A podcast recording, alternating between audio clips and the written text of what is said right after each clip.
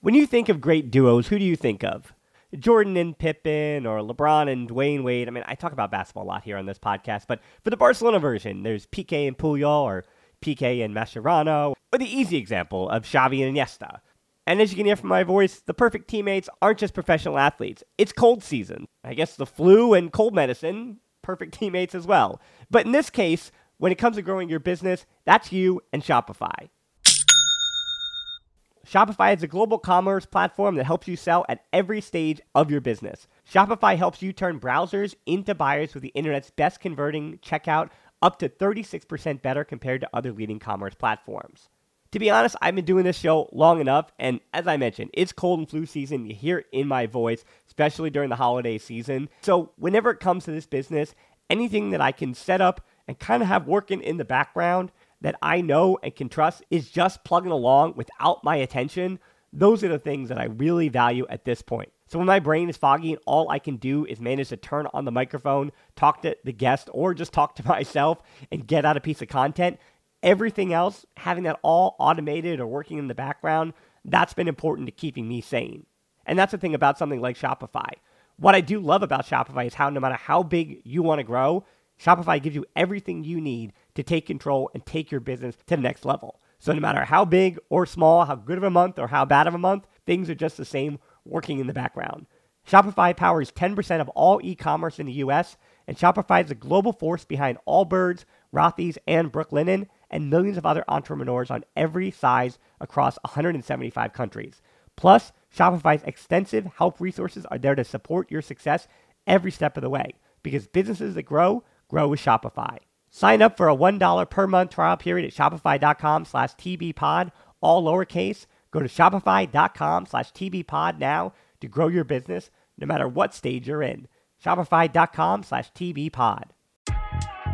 I'm Chineo Ogwumike. I'm Lisa Leslie, and we're very excited to tell you about our new podcast with Blue Wire, Front and Center. Lisa and I are breaking down what's going on in our lives, in the world, and keeping it one hundred. We're also learning from amazing guests as well, like Emmanuel Acho. People that show love to me, I forever got their back. Vivica A. Fox. If the foundation isn't right, then the rest of it's going to go wrong from there. And more. Subscribe to Front and Center today.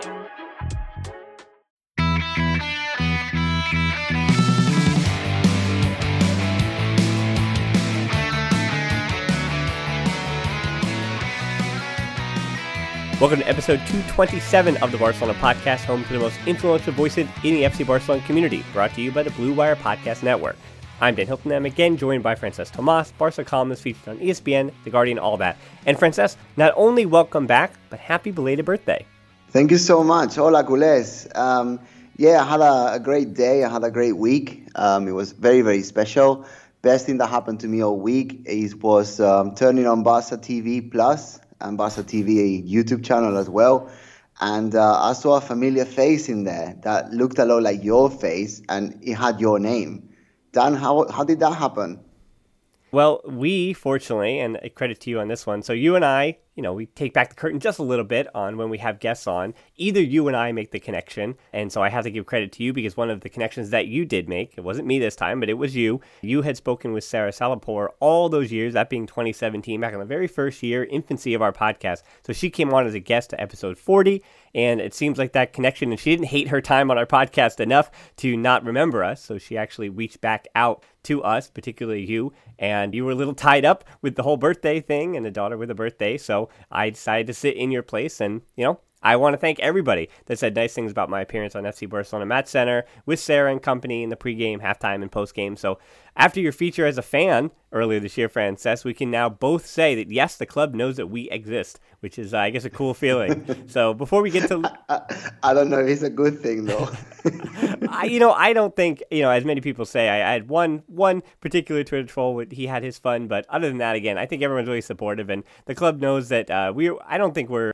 We're not ever too nasty, and I, I think every critique we ever have of the club has some kind of factual information backing it up. And even of all the criticism we ever gave to Bartomeu, it wound up that the other members agreed, and now he's not a part of the club anymore. So I think we won that one. And but before we do get to La Ronda, I'll answer the quick questions about the appearance for those that I, the questions I've been seeing. So no, that doesn't change the way we say things here, as well as being critical of the club when when we need to be. So that's not going to change anything here. Two, I don't know if that was a one-time thing. I'll be on again. Who knows? Three, for those that watch the post-game, yes, I am a professional play-by-play broadcaster, so I have done highlight readers before, so it wasn't something that took me by surprise to be able to talk over and have a conversation over highlights. Again, I've done it many, many times in my broadcasting career. And yes, I did upgrade my web camera for that appearance, so that's why I looked a little more clear. And yes, that appearance is in the description for this podcast, so you can check it out there. And finally, yes, I did enjoy it. So, all right, with all those questions answered, Francesc, are you ready for La Ronda? Yeah, I don't know if we need to do the podcast now. We've done that bit. That's enough, isn't it? Well, no, because uh, that's not really under the Barcelona podcast, we'll say, uh, label. That is under F C Barcelona's official verified accounts are taking credit for that. So we're going to have to do our own content and create our own stuff now. So unfortunately, that starts on a rather sour note with the Ansu Fati injury. He's had surgery. He's going to be out for four months. And before I get to these questions, I just want to explain there is a little bit of a debate on why he would be out so long. And what I am seeing is that because he is still just eighteen years old and that part of his body, as in every part of his body, is continuing to grow, they are deciding to repair it and hope that it basically gets back to and stitch it up and then hope it gets back to being one hundred percent of what it is. If you have older players who have that kind of meniscus injury, especially those that are in their late twenties and early thirties, many times they will just remove the damaged portion or they will m- remove the entire thing. And then while it does make the later part of one's life more difficult, it makes it easier for them to get back on the field a little quicker, should we say. But for Fati, they're just doing it the right way so that this may never be a problem again. And I think I think we would all agree that it's obsol- uh, that's obviously the right way to do it. But that's why you're seeing why other players, especially in today's day and age when modern medicine is, I mean, we have seen even in the time that we've done this podcast, in four years, we've seen meniscus injuries, the timetable, and everyone is different, sure, but we have seen the average timetable of meniscus injuries go down two to four to six weeks in so many cases. They are just getting quicker and quicker and quicker at recovery, and the more we're learning about the science behind sports science in particular, these players are just getting, it just, it's a lot easier to get them back to health and in quicker amount of time. So to say it's four months, that might be a lot quicker because Ansu Fati also, he's come back from a broken leg. Uh, when he broke his leg all those years ago in La Masia, he wound up coming back months before he was supposed to. So he might even be a quick healer. So we don't know, but expect him to be out four months. So that's why these questions come into play. Mo Tahad asked, Pancho, Atso, Pulkit, Antonio, it's all basically the same question. Who's going to step up in his place? And who is going to take those minutes that Ansu Fati had nailed down on the left wing? Very, very good question. Um, obviously expected as well. Um, I just want to start by saying that we've lost our top goal scorer, really. Right. Uh, you've got Messi, obviously, who has had quite a slow start to the year uh, by Messi's standards. Obviously, by anyone else's standards, it's an extraordinary start. Um, but, you know, he's set up his own expectations himself with the performances over the last twenty years. Um, and, you know, Messi really has only scored two or three times from outfield play. Uh, he scored a lot of penalties, but um, actually, you know, we have lost our sharpest weapon in front of goal. So replacing that is impossible, basically. Uh, we just have to wait until Ansu recovers fully. Um, and the key word there is fully. We don't want, I know you just mentioned about rushing through. I think that's more to do with, as you mentioned as well, with the recovery uh, mechanisms and, and, and processes and, and timings than actually the, the doctors rushing through what naturally would not happen. So in other words, Ansu needs to take as long as he needs. He's eighteen years old. Um, hopefully he's got another fourteen, fifteen years playing at Barca, so we need to get him back fully, back to what he was before the injury. Um, there's no... With injuries, you always think about what could happen next, but I'm not really afraid or scared that Ansu will not go back to the track that he had because he's really young. He's, his head is in the right place. Uh, I was listening to Catalunya radio uh, last night as well, and everyone who has spoken to him, there were four journalists there that had contacted four people that had, had direct contact with Ansu that day. And uh, basically, he took no time to decide what he needed to do. He was really clear. Um, he obviously was disappointed because you don't really expect any time to get injured. Um, but, you know, his head is in the right place. His family, who are fully behind him, understand that this is part of the life of a footballer. So one hundred percent, in my opinion, it's the best decision to take. And he's taking it the right way as well. He hasn't been forced into doing anything he didn't want to do. In fact, uh, my understanding is that the club actually gave him the option of doing either a straightaway operation or just doing the slower, let's mend it, see if it grows back uh, approach. And he went for the second option, which I, I strongly believe is the right thing to do. Then back to the question. So what, what does Koeman do now? Well, in my eyes, he needs to scrap everything he's done so far and go back to the drawing board, because his main reference in attack, or one of his regular starters, is gone. Um, I would say, personally, the best option, I would go for one extremo largo, which is a deeper winger, a, wing, a winger that sort of hits the byline, and then one that doesn't. I think that's, um, in terms of balance, which is something that Koeman really likes, and I think is is better for the team, especially when we are not vastly superior, like unfortunately we're not all the time anymore. Um, so for me, based on recent performances, based on potential, and based on the fact that he has actually kept his fitness, that would be Dembélé for me. Um, so obviously, in my eyes, he needs to start on the right, so he will be the right winger, playing basically like he did in the last game against Betis. If you do that, then the, the, the right back behind needs to be a little bit more conservative. So with that in mind, I think the injury to Ansu Fati generates Dembélé as a winger and Sergio Roberto being the first option at right back, because he provides more balance, he's better with building than Dest is, even though Dest is a very good player, and obviously we've seen that as well. If you've got that going on on the right, I think you flip it and switch it on the left. In other words, you put a more control-based winger. Um, Koeman has gone for Pedri lately. I think that's a good option. Uh, once Coutinho is fully fit, I think Coutinho could be a left winger as well. Um, I would say Pedri, for me, given the fact that he's got much more potential ahead, should be the, the priority. But obviously, Coutinho is a great player as well. So for me, Pedri would be the winger that should make it, uh, with Coutinho coming on as a sub, um, or, or the other way around. But for me, Pedri goes first. And then, because you've switched it and flipped it, then Jordi Alba gets the start in left back, which I don't think many people will disagree with. But obviously, Jordi Alba is the one that zooms forward, is the one that overlaps, is the one that, you know, has that element of surprise uh, coming from behind. Um, we've spoken this year, especially late in the last month, month and a half, in the podcast about the four two three one that Koeman insists on on having. I don't think this would be the best idea. But when you're introducing a player like Pedri or Coutinho as a winger, then at times that scheme is going to look like a four four two a lot of the time, especially when in defensive transitions um, and against, you know, major teams or, or teams that are more level with Barca than your, with due respect, your Huescas and your Leganeses, et cetera.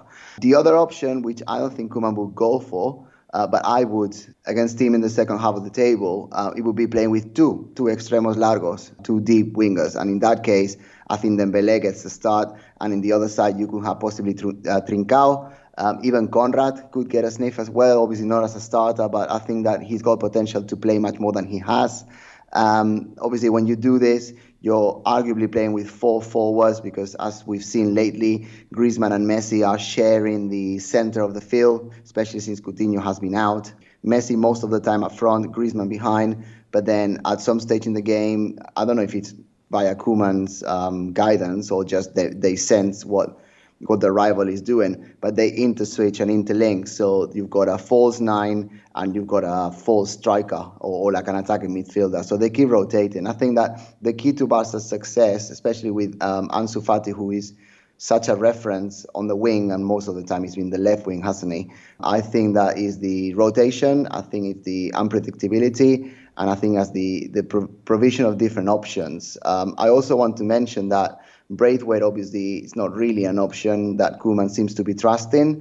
eighteen million euros we paid for him not that long ago, and I really have not seen uh, a return that justifies that investment. And, and it really is a huge disappointment, because those eighteen million euros could really help us now to find a, a better solution. Yeah, on the point to Braithwaite, Francesc, I, I don't really trust so much of what he's going to be used for either. To me, it comes down to two basic options. Option one, and this is to the idea that you had about Koeman keeping it very rigid and continuing to play that four two three one. But again, as you also mentioned, that formations, I, I don't want to get too stuck on formations, but I know we're not looking at a four three three, even though we did it against Dynamo Kiev. We know we're not really looking at four three three, so we are looking at much more of a fluid four two three one or four four two, depending on the positions of certain players. players and even against Real Betis, uh, such an interesting lineup that they had to start without Messi, where Dembélé was the farthest one forward on the right wing, and then you had you had Fati basically as an inside forward, almost alongside Griezmann, who was playing as a secondary striker, and then Pedri was a left midfielder, not even a left winger, but he was a left midfielder. So it was interesting to see that, you know, don't get too hung up on the numbers we throw at you with a formation, just, you know, general positioning. But for me, the option, as you mentioned, option one, uh, basically comes down to, and not to throw out Trincao or Conrad or Braithwaite, but it's how he's going to set up Griezmann, Messi, Dembélé, Coutinho, and Pedri. That's really what we're asking here. So option one is, should Coutinho be back after the international break for Atletico Madrid? I think that's pushing Pedri to the left wing with Messi on the right and working in. We've seen him do this already this year, and Griezmann up top with Coutinho in the middle. And then option two would be Coutinho on the left, which I don't really favor. I don't love that, and obviously that's where he didn't succeed the first time in Barcelona. That's where he has not succeeded this year in the one and a half appearances when he played there. But that would be Coutinho on the left, Messi in the middle, Dembélé on the right, and Griezmann up top. So again, it continues to be Dembélé on the right. We're going to continue to talk about that. And so I want to finish up this point real quick by giving some love to Braithwaite and Conrad De La Fuente after this break. Even though sports had a break, your business didn't. You have to keep moving, and that makes hiring more important than ever. Indeed is here to help. Indeed dot com is the number one job site in the world because Indeed gets you the best people fast. Unlike other sites, Indeed gives you full control and payment flexibility over your hiring. You only pay for what you need. You can pause your account at any time, and there are no long-term contracts. Plus, Indeed provides powerful tools to make your search that much easier. Like sponsored jobs, which are shown to be three and a half times more likely to result in a hire. With seventy-three percent of online job seekers visiting Indeed each month, Indeed is going to get you the important hire you need, just like they have for over three million businesses. Right now, Indeed is offering our listeners a free seventy-five dollars credit to boost your job post, which means more quality candidates will see it fast. Try Indeed out with a free seventy-five dollars credit at Indeed.com slash BlueWire. This is their best offer available anywhere. Go right now to Indeed.com slash BlueWire. Terms and conditions apply. Offer valid through December thirty-first. Football is back in full swing. You might not be at a game this year, but you can still be in on the action at BetOnline.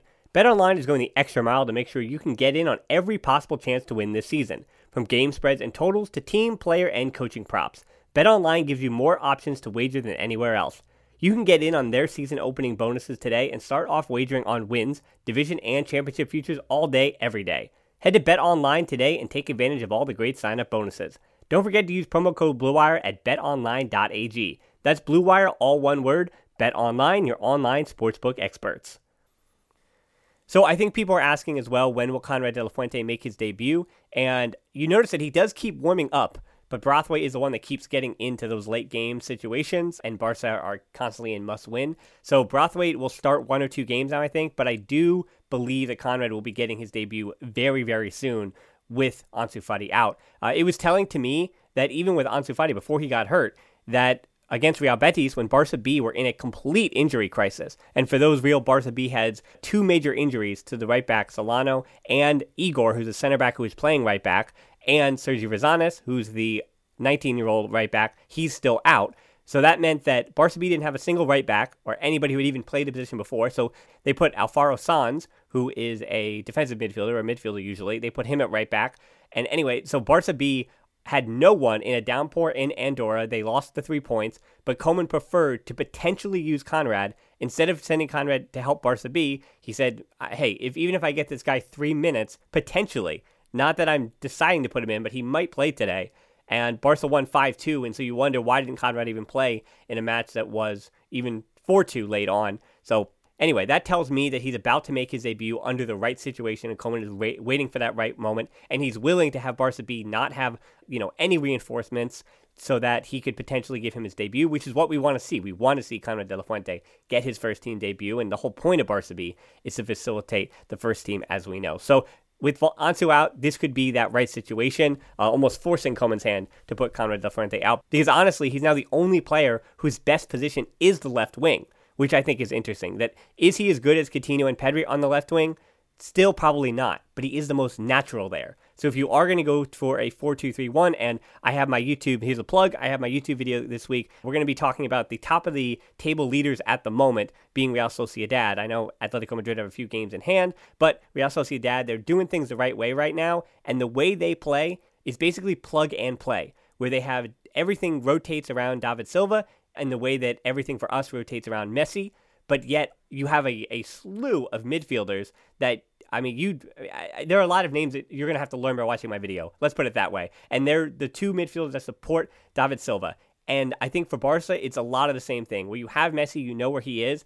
And then I think almost all the other positions of that four two three one, my, part of the, the problem is that Barca seem to be so dependent on so many of the players that are on the field that you go, well, you can't take them out because then you lose everything that they are. But I mean, for a system that is built around Messi in the way that it is, even in this four two three one, it should be more plug and play, where you need a left winger, and Conrad De La Fuente is a left winger, so that that thinking dictates why he would play. But speaking of not having a proper left winger and not having enough, Charlie does ask, do you expect any transfer activity in the January window, in or out? So we are really here talking about Memphis Depay, are we not? And we're also, as today, depending on when you get this podcast in your ears, we're still wondering the extension for lowering player salaries and getting one hundred ninety million euros out of the, uh, off the club's debt to avoid bankruptcy. That's supposed to take place today. So I don't know if they can get another extension or if that will happen. So obviously we're kind of do,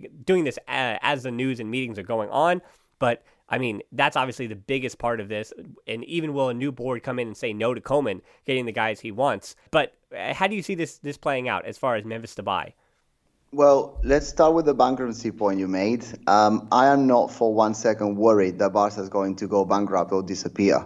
Um, Barca is way too important to to to life in, in Spain and Catalonia in particular that it will never happen. Um, Barca will stay. Um, Barca may go through, you know, dark times. And I think that obviously having the election coming up sooner rather than later, and certainly after Bartomeu's departure, that's obviously great news. There's going to be a period of transition. Now, obviously, we've got Carles Tusquets, not Busquets, but Tusquets, uh, being the chairman at the moment, um, trying to make sure that all the finances tie up. And uh, he's got a very difficult task of convincing every footballer of reducing their salaries, that obviously they've got a contract that is signed. Um, I don't really see that going very well, to be fair, but I do trust there will be other solutions that, you know, Barca will be able to to pull out of the hats. Now, that I said that first because I think that is crucial as to how the transfer market is going to pan out. Um, I think that it's pretty obvious that we need a centre-back and we need uh, someone up front, certainly a striker,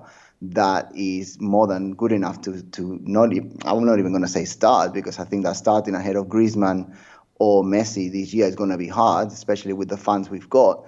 But someone who could be part of that rotation, someone that, you know, when you've got someone like Ansu Fati, or hopefully it doesn't happen, but either Griezmann or Messi or Coutinho or, or even Pedri out, uh, you can actually bring them on and, you know, add something different. I think Memphis is someone who, you know, is a goal scorer.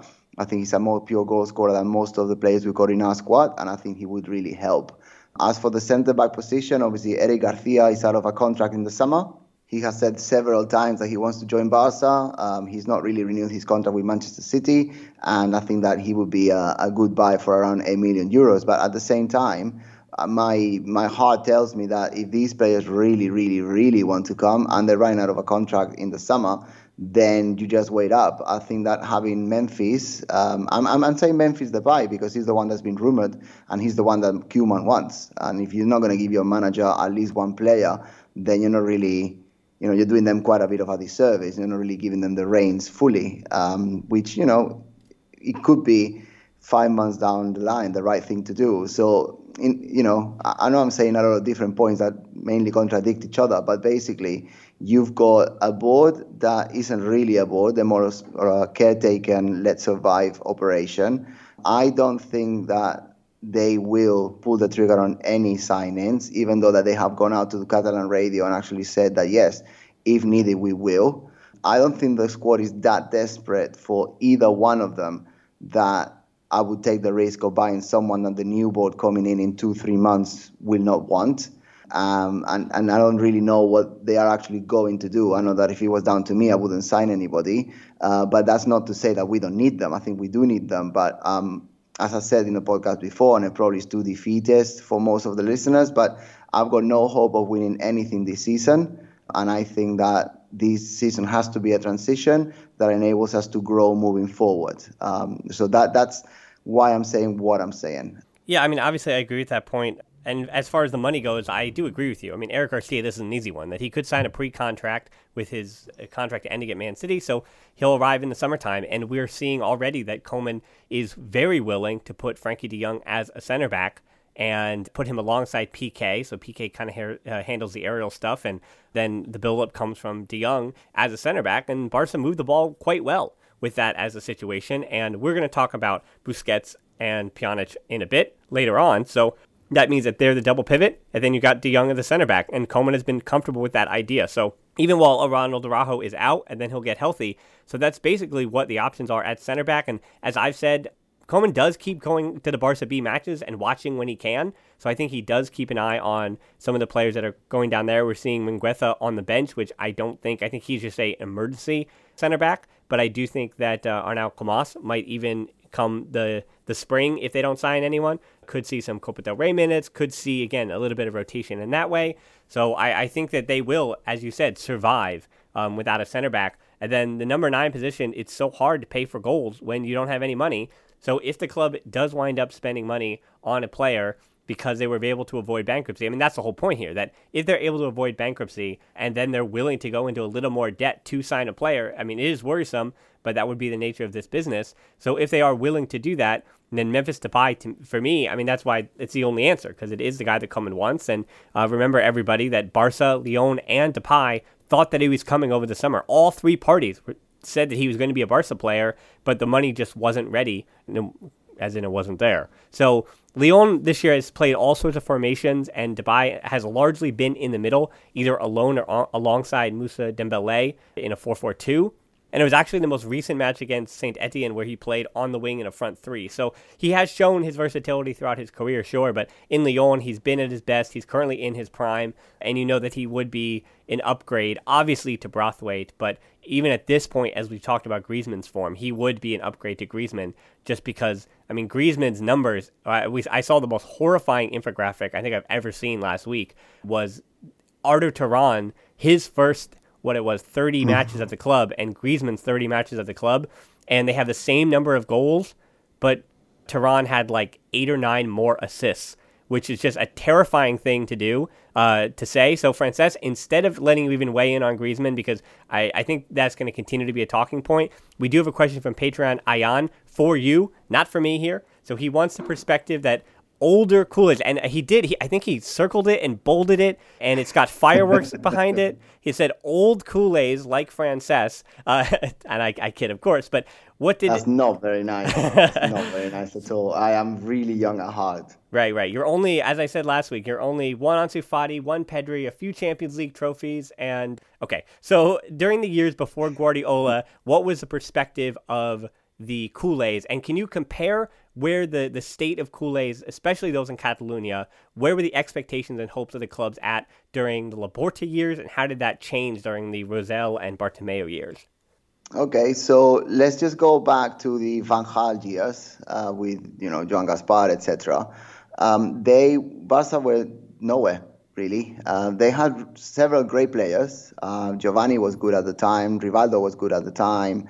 Uh, we had several Dutch players that were, in my eyes, pretty good, um, like Cocu, for example. Um, Overmars was decent as well at one point. Uh, Luis Enrique was very good. You had the young Xavi and Puyol uh, coming through like Pedri and Ansu Fati are doing now. So th- they were good players, but, you know, it was... Um, It was a defeatist um, environment. Uh, players haven't really won much at all. And, uh, you know, Madrid were going through the Galactico era. So it was very, very hard as a culé to to compare uh, what your team could do with what, you know, Zidane, Beckham, Ronaldo, Roberto Carlos, and, you know, that guy, that Portuguese guy, that number seven at Barca that left us, can't remember his name, you know, that the the, the guy, can't remember his name. So they were winning trophies, they were winning Champions League, and uh, it was really, really difficult to to go through these years. Um, obviously, Barca and Madrid, they've always polarizing, so you always compare.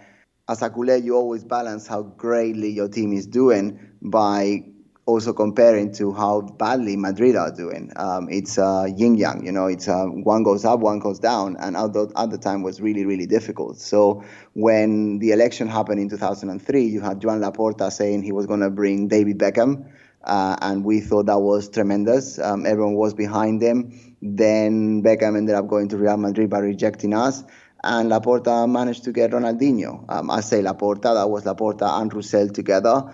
Word in the street has it that it was more Rosell than Laporta, to be honest. But, you know, between the both of them, who were in the same candidacy and the same uh, presidency eventually, they brought uh, Ronaldinho back to the club. And Ronaldinho was a winner. He was a happy smile. You know, he was always positive. Um, he brought a flare of magic that we hadn't really seen at the Camp Nou for many, many years. And uh, the whole... the whole environment changed. Uh, we went to the Bernabeu, and Ronaldinho managed to lead Barca to a zero three victory at the time. Um, the, the it's very famous now, but the guy that, you know, was clapping his goals from the stands, the guy with the mustache, I'm sure you can YouTube this, when Ronaldinho scores the last goal of the game uh, with Iker Casillas saying, you know, ¿qué pasa? Es que lo flipo. Like, you know, what's happening? I'm hallucinating. What's going on? Um, that's the that's the time when everything changed, you know. Um, we didn't really win much on the first season, but then that was, you know, then came uh, two thousand six, uh, Champions League final, uh, and the wins and the growth. Um, Edgar Davids coming on at some stage as well, giving the midfield something that we didn't have. Obviously, Xavi absorbing everything and growing in his own way. Then Guardiola doing incredibly well with Barca B, um, getting people like Busquets and Pedro to be protagonists. Um, him as a manager getting the chance, uh, thanks to Laporta, to, you know, manage the, the first team, bringing on those youngsters. You've got, at the same time, you've got Luis Aragonés taking the reins of the Spanish national team, which really transformed Xavi. And you got the Xavi from the national Spanish team back into Barca. Um, you had Deco at the time as well that made Xavi better. Iniesta was learning behind the scenes, and, you know, everything was happening, and that was a very, very exciting time because, you know, we had the we had the makings of a fantastic, legendary team just growing in front of your eyes. And uh, so there was a transition that was difficult, but once Laporta um, put all the pieces together, and Guardiola managed to find the, the best spot for Messi and surrounding him as a youngster, but surrounding him with fantastic players. You know, like our right back was Dani Alves, arguably the best right back in the history of football. Um, so Cafu will allow us to say that. You've got um, Abidal on the left, who was solid. He was creative. He was uh, eventually a World Cup winner as well. You had Puyol that was a rock. You had a young Gerard Piqué, and even before that, you had Yaya Touré, who could play either in Busquets' position, but when Busquets got a protagonist role, he moved back to uh, to the centre-back, and he was very solid there. You had Rafael Marquez. I know we've got a lot of listeners from Mexico and the United States. He was fantastic there, et cetera, et cetera, et cetera. I mean, I could go on for hours, but basically it was a very exciting time when everything clicked, but the years before were very, very difficult, especially because Madrid were winning so much and so well. Yeah, and as I said, too, I think that just comparing Laporta and Rosell slash Bartomeu is the difference between listening to Cruyff and then Cruyff obviously passing away, but uh, basically listening to Cruyff and having him in the ear of Laporta, basically having that vision and having those ideas floating around the club, and then you notice that there is a change. And I think one of the, as I said, to go back to Bartomeu, to where kind of the story ends, that one of the biggest indictments of Bartomeu as president is that you look at the way that the legends, uh, you considering Carlos Puyol uh, as well here, where the way that these legends are talking about Barca's board and administration at the moment, there certainly is a disconnect with not only the players on the field. Obviously, we know how much Messi hated Bartomeu, but not only is it the players on the field, but it's the ethos of the club that seems to be diametrically opposed to what Bartomeu is kind of spitting out behind the scenes as well. I think it comes down to something very simple that I don't really hear many people saying. Laporta understands football. He loves football, and he loves football being played the right way. You can argue that Sandro Rosell is the same. He is a football man. He was, uh, you know, he was also a very successful businessman. He was involved with Nike, and uh, he knew players really well. He, he built relationships, but ultimately he also understood football, and he also is a Barca fan. You know, he played football himself growing up. So both Laporta and Rosell were footballers themselves, and they love football being played the right way. That is something that Bartomeu just does not have. You know, you can argue that he's been successful in his businesses, not that successful as Barca, as we've been saying for the last two, three months, so there's no need to go into that anymore. But Bartomeu really is a basketball player and who played for Espanyol, so that's all you need to know. I, I know we're going to talk about Real Madrid in a second here. I'm, I'm giving a little bit of a tease to what's coming next, but yeah, truly, that Bartomeu was involved in construction, very much like the president of Real Madrid. And the main reason why he wanted being in Laporta's board was because of his relationship with Rosell. Rosell was the one whose resume got him onto Laporta's board, as they had met each other and known each other. But Bartomeu was merely a, an extension of Rosell, because they had met years prior in school, and they kind of had remained friends. And as uh, with the Catalan elites, because of business dealings, Bartomeu was kind of around the same circles. He winds up, Rosell kind of brings him with him, and that's how he first gets on the board. So yeah, it was um, not necessarily a match made in heaven, and then obviously an accident that Bartomeu wound up being the board because of what happened with Rosell. So let's Let's put that one to bed again, because we're going to focus once again on the squad here. Abbas, Ray, and Tom, all questions about the squad. Abbas saying, is Koeman not completely convinced of Dest and others in their position, or he's simply loyal to the Catalans? And I think the ones he's referring to, obviously, are Sergio Roberto and Sergio Busquets. Ray, what does Pjanic have to do to get regular playing time? How can he acclimate if Busi is in every match? And Tom, what's the situation with Busquets? Why is he getting so much game time? So I want to kind of answer all of this in one fell swoop, and then you can respond, Francesc, that mm-hmm. I, I look at the Real Madrid dressing room at the moment, and Zidane's dressing room. Real Madrid have not been great either. They're also in a transition period. But Zidane, I notice, and you'll notice that he plays Marcelo.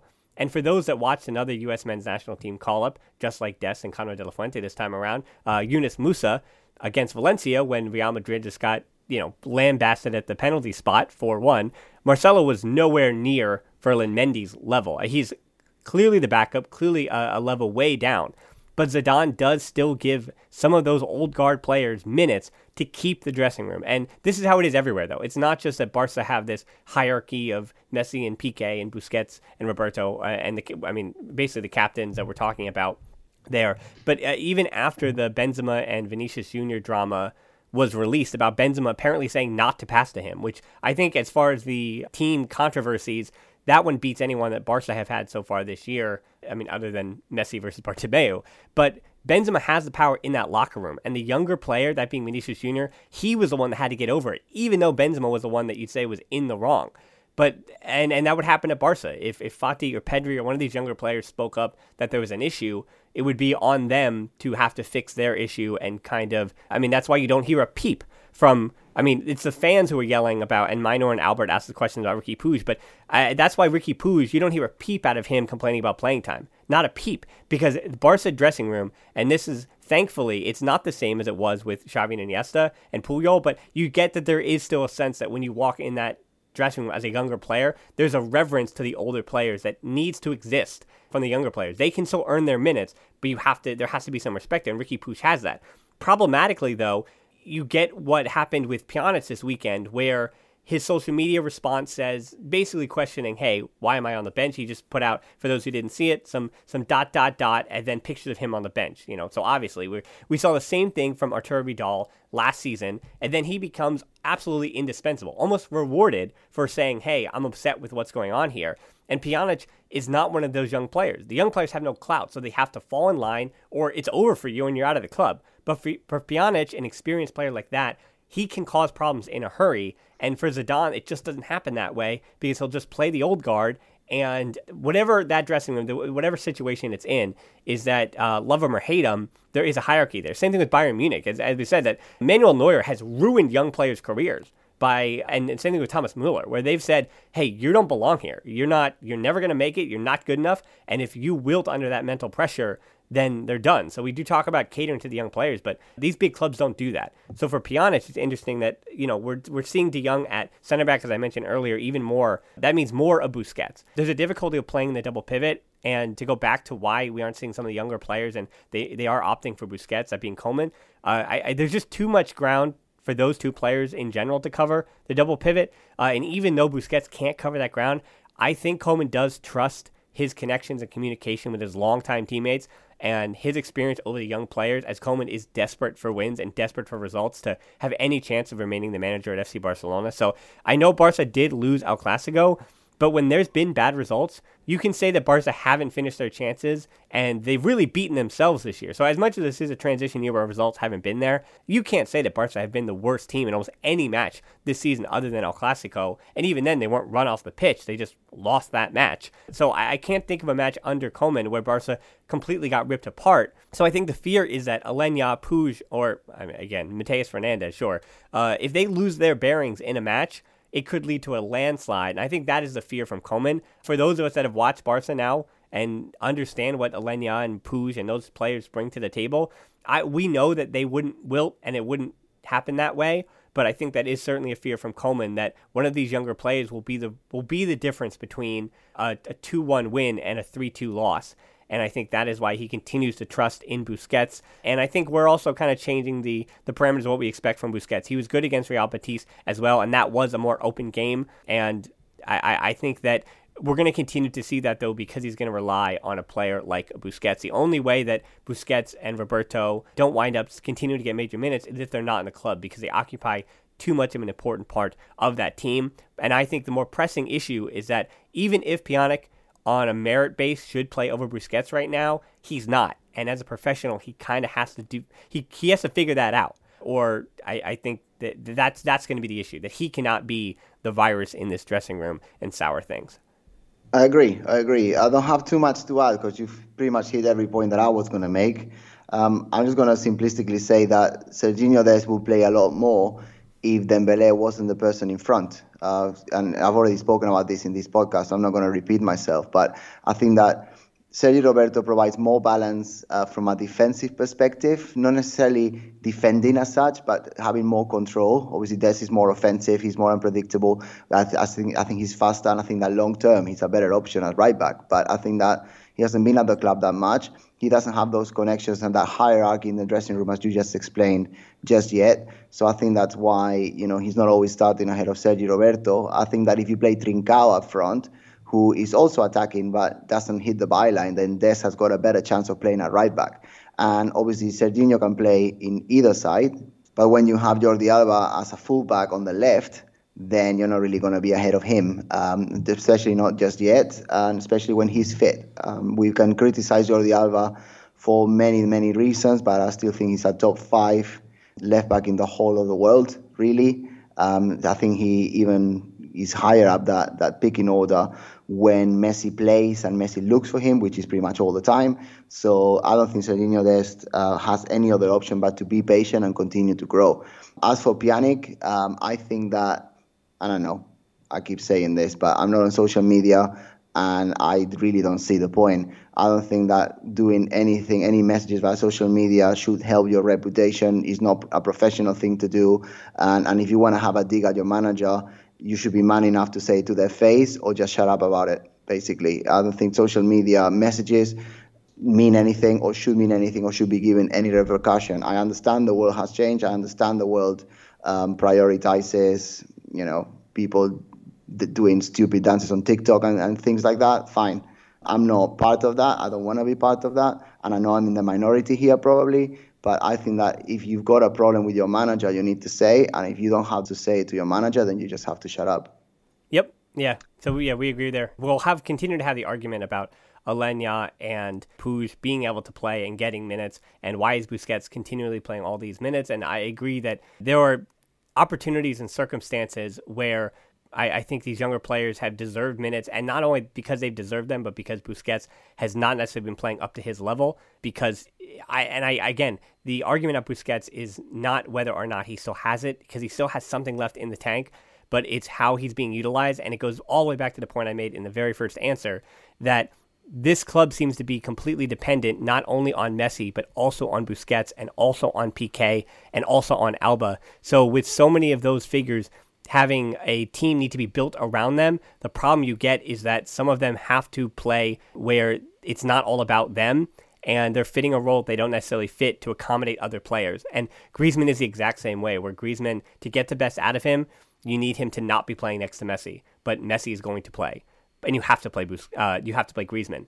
Because of the way that, and I know people have been making a lot about Messi not uh, walking for a little bit, and that, that that clip went viral, but he's been walking for ten years, and that's Messi, and we see from the advanced metrics, and we even see with our eyes that he's still the best player in the world. So you have to make see, sure you're accommodating what Messi's doing behind the ball, and I think that's the problem with Busquets, though, that Busquets doesn't necessarily fit anymore behind what Messi provides in front of him on the defensive end of things, and that exposes Busquets. So, but again, it's a, it's a, the problem is that you're not going to drop Messi and you're not going to drop Busquets, so you have to kind of make do with what you have with both of those two players playing together.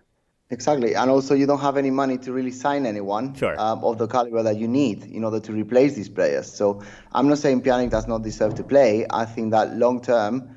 Um, again, his long term is not short term because, as you mentioned, Busquets will be the starter for the foreseeable future. But I think long term Pjanic could be a, a solution moving forward. Obviously, I don't think getting coronavirus straight away when he signed for Barca, when he was meant to start training, helped him.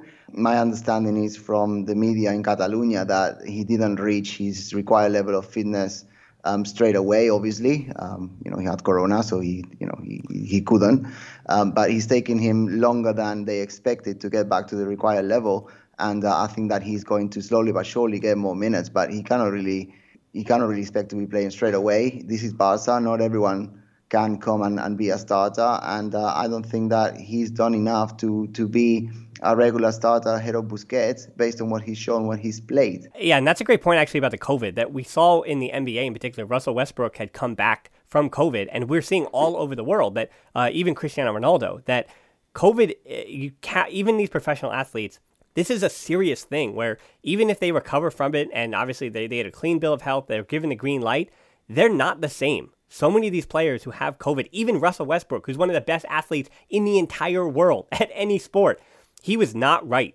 And he's, I mean, he might be right now coming with the N B A starting in a month and a half from now, but all throughout that playoffs, and he admitted after the fact that it's not even a matter of being hurt, but you're, it's not even, and, and you can say, you we call it fitness, sure, but they're just not the same. Physically, you're not the same, and it's difficult to do. So when you look at Tadebo, currently at Benfica, we'd be saying, hey, why is, wouldn't he be playing if he was around? Well, he got COVID too.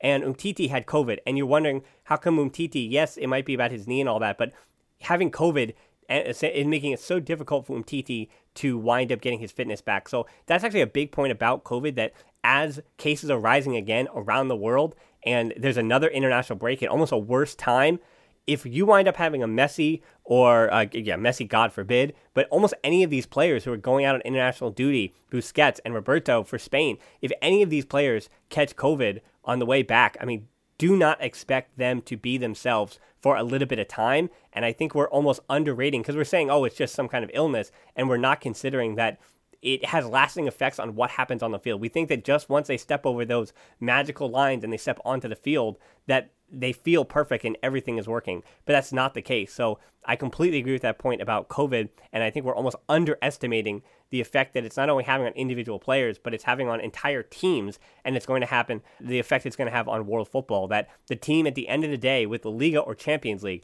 the team that are holding those trophies might wind up the, the being the teams that had the least number of COVID cases and had the least number of players missing due to injuries because they're playing too much and they're playing th- every three days because the schedule is truncated. So those are things that, yeah, they sound like excuses for individual teams because everyone is dealing with them, but the teams that and the and the clubs that wind up navigating that the best are going to be the ones that do well. And I think the final point here, Francesc, that I'll let you end the show with is the fact that Barca have put themselves in a mess to not be able to deal with it. It's the same thing when you talk about money, that, you know, those who will say the difference between rich and wealthy, rich people are those who have the fancy cars and who have who show you the money that they made. But the wealthy ones are the ones that are prepared and have the savings in times of crisis and are the ones who are always going to be okay. And the ones that at the end of their lives, you see the fortunes that they had built over time. And right now, Barca are not a wealthy club. They are a rich club, a rich club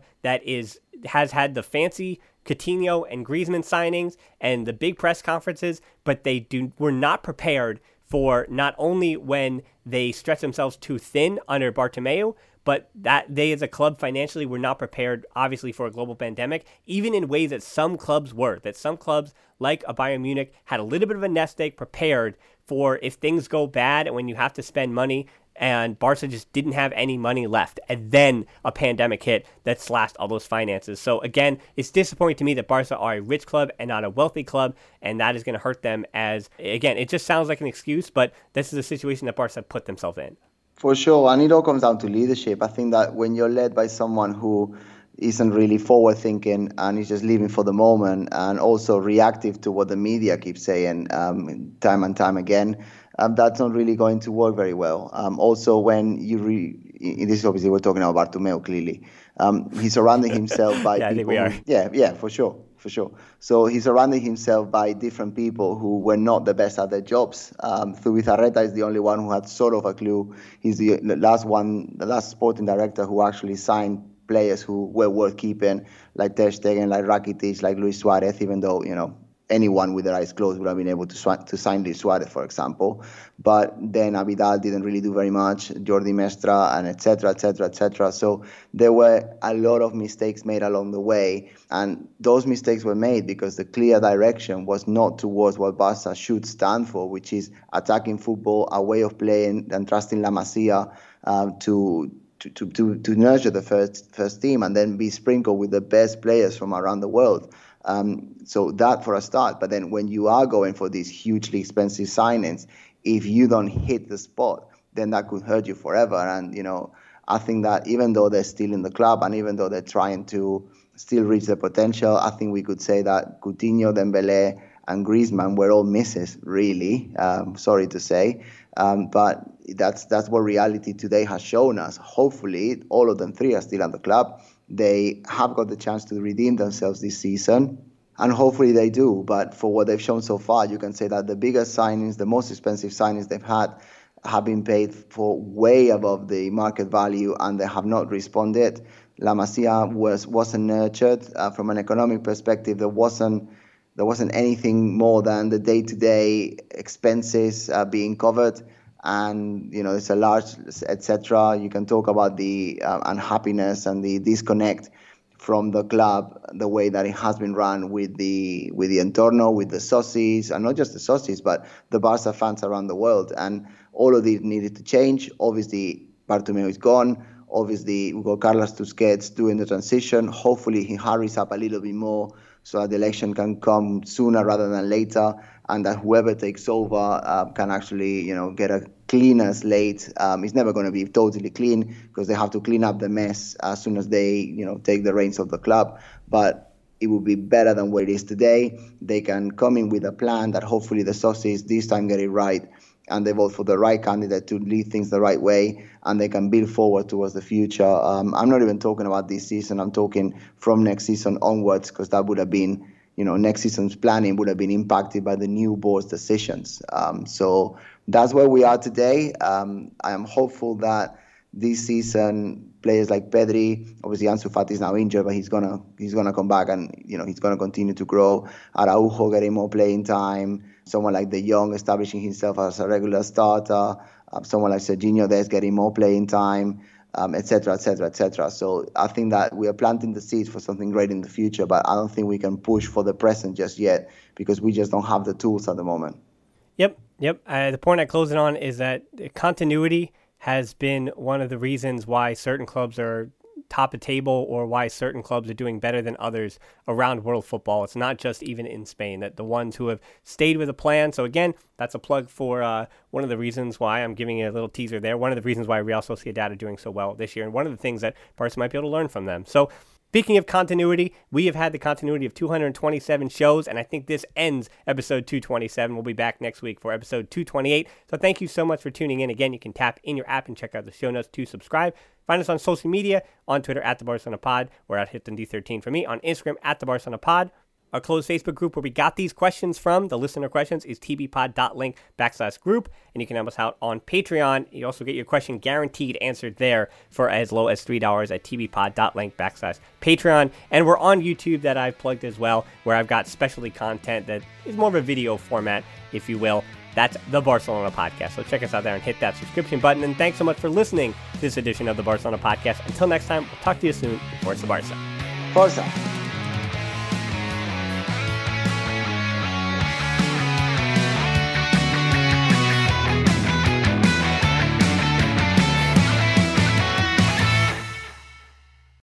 This is the story of the one.